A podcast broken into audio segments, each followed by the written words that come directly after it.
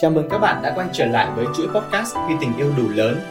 Chuỗi nội dung giúp giải thích các kiến thức về bảo hiểm nhân thọ một cách dễ hiểu và cô động nhất nhằm giúp quý khách hàng vững tâm hơn trong việc lựa chọn sản phẩm phù hợp với nhu cầu của mình.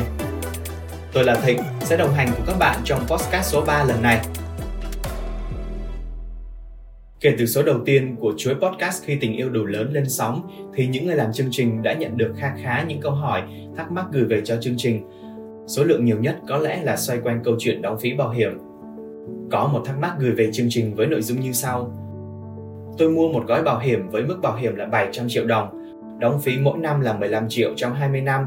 Tuy nhiên sau khi đóng được 2 năm thì tôi muốn dừng gói bảo hiểm vì có kế hoạch khác. Tôi được thông báo rằng nếu dừng, số tiền thu về sẽ thấp hơn số phí đã đóng. Tôi không hiểu cách tính của bảo hiểm như thế nào. Nếu số tiền này gửi vào ngân hàng, tôi không chỉ được rút về đủ số tiền mà còn kèm thêm khoản lãi. Vâng, không chỉ riêng khách hàng trên mà có rất nhiều người gặp phải những tình huống tương tự, tức là việc chưa thực sự hiểu rõ về bản chất của bảo hiểm cũng như mặc định đem so sánh việc tham gia bảo hiểm với gửi tiết kiệm tại ngân hàng. Theo các chuyên gia, đây là hai công cụ tài chính phổ biến có bản chất và chức năng hoàn toàn khác nhau. Ở góc độ tài chính cá nhân, sự song hành của bảo hiểm và ngân hàng giống như việc chúng ta cần có cả giày chạy bộ lẫn giày công sở để dùng trong những ngữ cảnh khác nhau. Bây giờ chúng ta cùng làm rõ sự khác biệt này qua những phân tích sau đây nhé.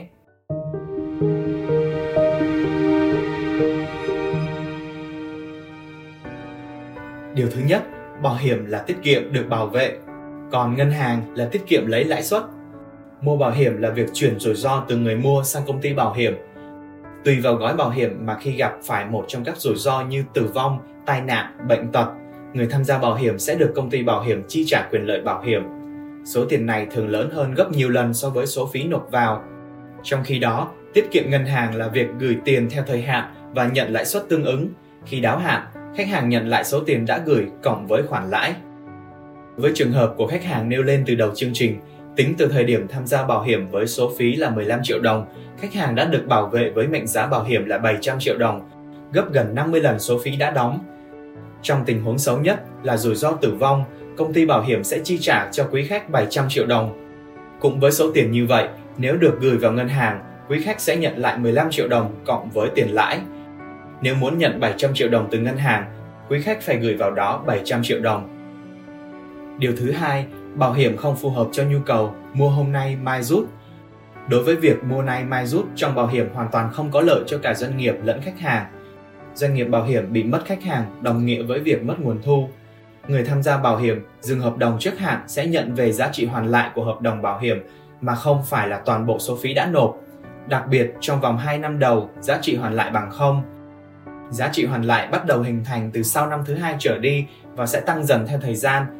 Điều này được quy định theo đặc tính của loại sản phẩm bảo hiểm trong luật kinh doanh bảo hiểm và không theo ý chí chủ quan của doanh nghiệp bảo hiểm. Trở lại trường hợp của khách hàng lúc nãy, hợp đồng bảo hiểm mới bước qua năm thứ hai và giá trị hoàn lại tại thời điểm này còn thấp.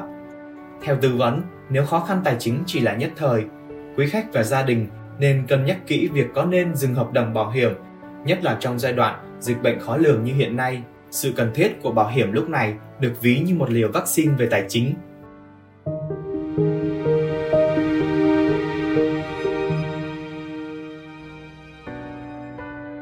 Qua hai điều trên, chúng ta có thể đưa ra một vài kết luận trong việc so sánh giữa việc tham gia bảo hiểm và gửi tiết kiệm tại ngân hàng như sau.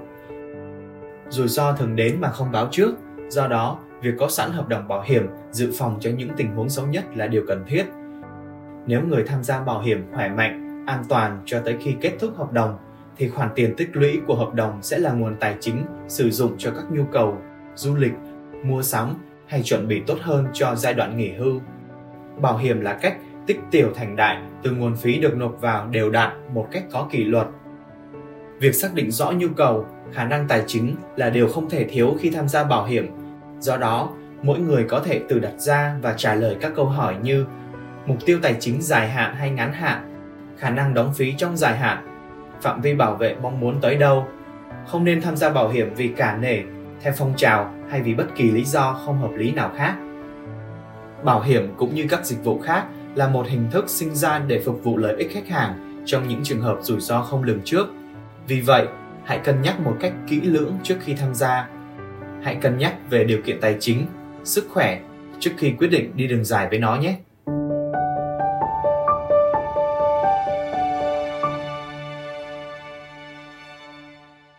Vâng, và đó là toàn bộ nội dung số thứ ba của podcast Khi tình yêu đủ lớn.